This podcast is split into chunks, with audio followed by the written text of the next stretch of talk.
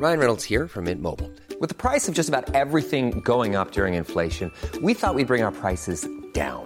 So to help us, we brought in a reverse auctioneer, which is apparently a thing. Mint Mobile unlimited premium wireless. Ready to get 30, 30, bit to get 30, bit to get 20, 20, 20, bit to get 20, 20, bit to get 15, 15, 15, 15 just 15 bucks a month. So, Give it a try at mintmobile.com slash switch. $45 upfront for three months plus taxes and fees. Promo for new customers for limited time. Unlimited more than 40 gigabytes per month. Slows. Full terms at mintmobile.com. Hiring for your small business? If you're not looking for professionals on LinkedIn, you're looking in the wrong place. That's like looking for your car keys in a fish tank. LinkedIn helps you hire professionals you can't find anywhere else, even those who aren't actively searching for a new job but might be open to the perfect role. In a given month, over 70% of LinkedIn users don't even visit other leading job sites. So start looking in the right place. With LinkedIn, you can hire professionals like a professional. Post your free job on linkedin.com slash spoken today. Now, although born and raised in Castleblaney and then Ardee, my next guest has lived half his life in various locations around the world, from New York, France, Tenerife, Italy, he could be anywhere. After studying to be a chef in DKIT and a stint working in Ashford Castle, he went off to New York and he worked in the famous River Cafe beside the Brooklyn Bridge, also an Irish bar as well, before going to France, Tenerife, and now he's working on yachts, serving some fairly high profile celebrities, people like Leonardo DiCaprio you know. And now he's written a, his first cookbook, which features 60 tasty, non complicated recipes, quick, easy meals and snacks using everyday ingredients. It's called From Fridge to Fork, and the author, Chef Peadar McNamee, joins me on the line now. How are we doing, Peadar? Hello, Sinead. How are you? Good to talk to you. How's things? Oh, listen, it's great, great to, to, to chat to you yourself because uh, I'm reading all about this fantastic book. We're going to chat about this now very, very shortly. But first of all, take me back because you've lived in quite a few places, Peadar, but you're from Castleblaney originally, isn't that right?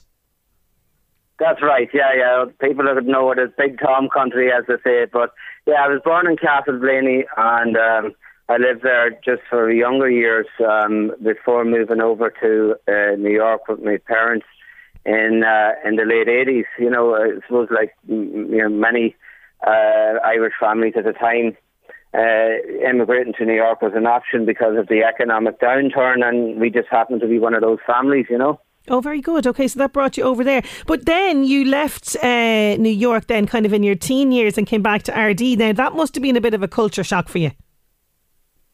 Yeah, that's right. Uh, it was, I mean, growing up uh, from six years old right up until um, 17, 16 now, 17 uh, in Brooklyn, um, you kind of got used to city life. And then coming back to rural Ireland was uh, definitely a bit of a change, a bit of a culture shock, uh, difference in, you know, um, even school wise, so much so that. Um, I, of left school early and, and went to work um, with a local um, builder called Willie Halfpenny, um, very big influence in my life. But uh, yeah, worked in a, a, building site before I decided to go back and um, and go to college to become a chef. You know. Yeah, because uh, tell me where this kind of passion for cooking comes from. Because your cooking is in your family, isn't that right? Your mother cooked quite a bit, didn't she? Like for for nuns and stuff, wasn't that right? Yeah, that's right. Both my mother and my grandmother both cooks in the convent in Castleblaney. Um, and then my mother went on, she cooked in a couple of Irish bar restaurants around Blaney and New York, and more recently uh, in the Grove in Dunleer. She's been a while, so now she's just kind of taking it easy. But um, I guess the influence has kind of rubbed off on me, you know. And then you went off then to, to study in DKIT. And after that, then it was Ashford Castle, yeah? Ashford Castle, yeah. Um, that was um, yeah a, a, good kitchen. It was a big kitchen. It was my introduction, really, I suppose, to um, a regimented team of chefs. Uh, the kitchen was huge, so there was 20, 25 chefs in it at any one time. Wow. Um, we had a, a, German chef, and he was very staunch, very strict. Um, there was that kind of old school way of teaching how to cook. Um, you know, he he um, he was very by the book and very strict. Um, I don't think that type of uh, technique is really used so much nowadays in kitchens. But um, I, you know, at the time I kind of detested them a bit for it. But I look back now and I think I learned a lot, and I took a lot away from there as a foundation of of what I do today, I suppose, you know. Yeah, because, you know, the, the, there's the, you know, sort of stereotype, I suppose, Peadar, that the, the chef is very hot tempered and quick to anger. Not the case with you, though, no. Uh, no, I, you know what, Sinead, I don't think uh, that, as I say, that old school technique or style of, of um, you know, delegating a kitchen is, is put up with too much mm. nowadays. You know, there's, there's such a demand for chefs in the industry that you know uh, senior chefs can't afford to have this attitude and and treat their juniors, um, you know, with this with, with the lack of respect. You know, nowadays I think the culture of kitchen life has has changed um, for the better. Oh no, so, it is. It's um, it's, yeah, it's, it's much better. You're right, and it's you know you need to have a kind of a calm environment, you know, and there is a lot of pressure in the cut in the kitchen and that kind of thing. But you did cook for many a famous face, uh, Bertie Ahern being one in Ashford Castle, and perhaps more exciting for me uh, would be people like Leonardo DiCaprio. Tell me about this. Uh, yeah, well, um, we had a, a charter on one of the yachts that I was working on a couple of years ago um, and we done a canapé party with Leonardo DiCaprio was one of the guests at the party. Um, he's just mingling in along the crowd. Uh, you, uh, you know, as a chef, you really don't get uh, a chance to go up and, and ask for autographs or, or um, you know, mingle with the crowd. Your job's there to, to do what you do and let the guests uh, do what they do type thing. But um, yeah, um, it's, I've seen him all right. I've also uh, worked for Cher um, the Kuwaiti royal family, Keke Rosberg, Nico Rosberg, um, a few other Formula One racers that have been on and off boats at different times, maybe the Grand Prix in Monaco or, you know, somewhere along the French Riviera. Um, you're always susceptible to running into these people on boats. It's just you don't really get a chance to get photos or, or ask for autographs, you know. But even just being among them, I would just be completely starstruck. Do, does it like? Do you feel that bit more pressurized when you have a very famous person that you're you're cooking for? Um, I suppose probably uh, the less known, the better. You know, if, you, if you're working on the boat and you don't know they're coming onto it, then you've no more pressure than what you normally would. Having said that, if you do know what your who your charter guests are, then there is that pressure of oh, but you know I better be uh, uh, good at what I do, otherwise I won't be here for too long. Well, this is it. This so, is it. There's always that aspect of things as well, you know. Absolutely. Now you've worked all over. You're working on yachts, as you mentioned uh, at the moment. What is it like now, though? In COVID, is it a bit strange?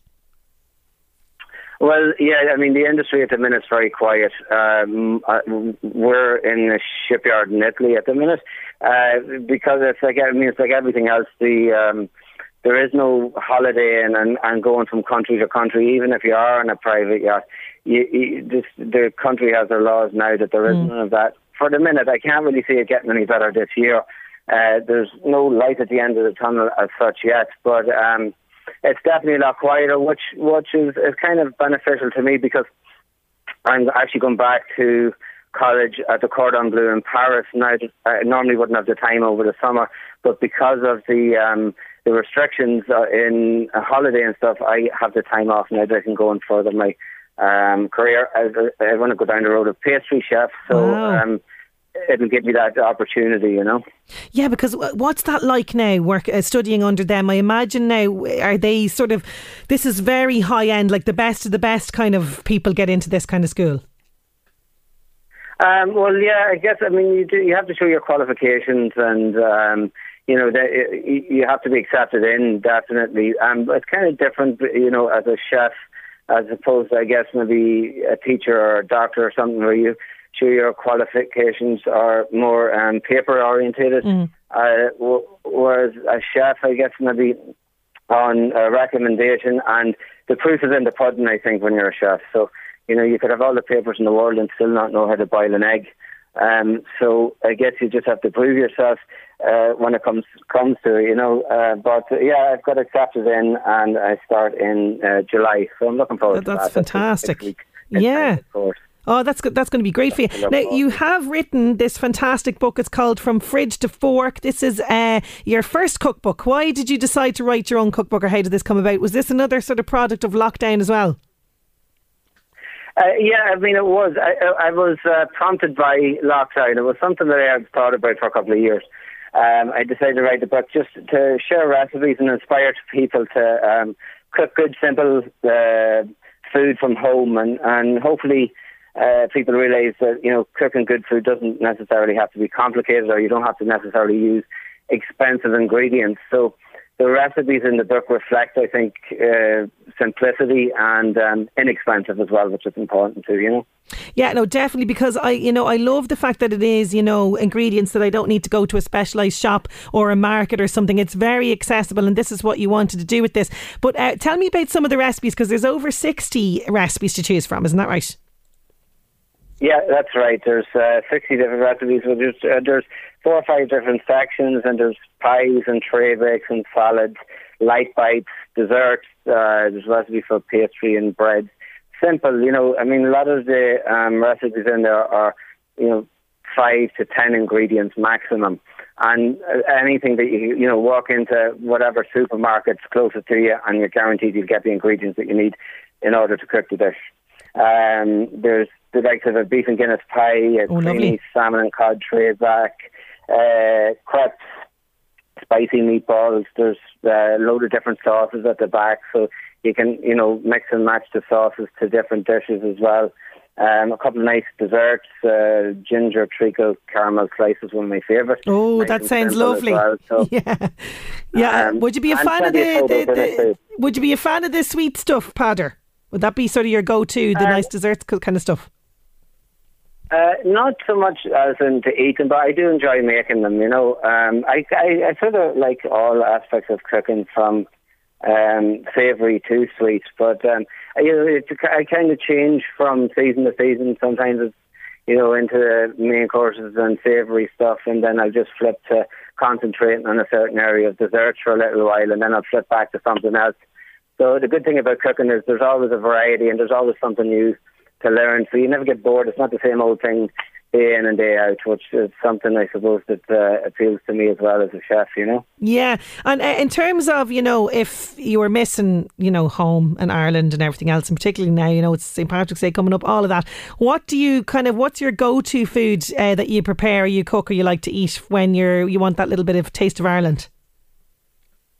Well, if I'm if I'm at home, and I like uh, a good fry up is hard to beat. Oh, I think yeah. every now and again. Yeah, Um, so that's definitely one of the things I'd have maybe once or twice a month I'm at home. And I, I love um, boiled bacon and cabbage is, uh, is one of my favourites. And I love when I get home, uh, going up to Hunterstown for a carvery. It's, it's you know it's nice just to have somebody else cook something for you, um, and it's just to sit down and eat it there. And you know, so boiled bacon's definitely one of my favourites. Anyway, Oh, you have to have that as well for- and for the tea bags as well. The tea bags too.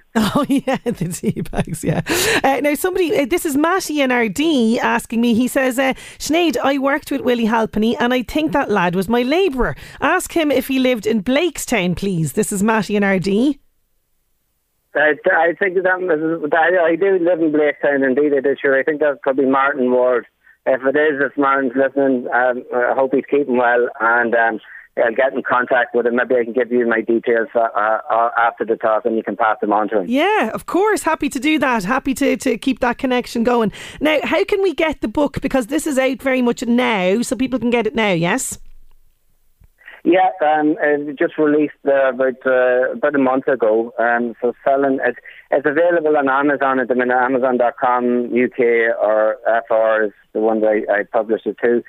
Um, it'll soon will soon be going on Kindle as well, but just at the minute it's uh, just available through Amazon. Fantastic. Now you Um, now that you've this one, is there another one in you, Peadar?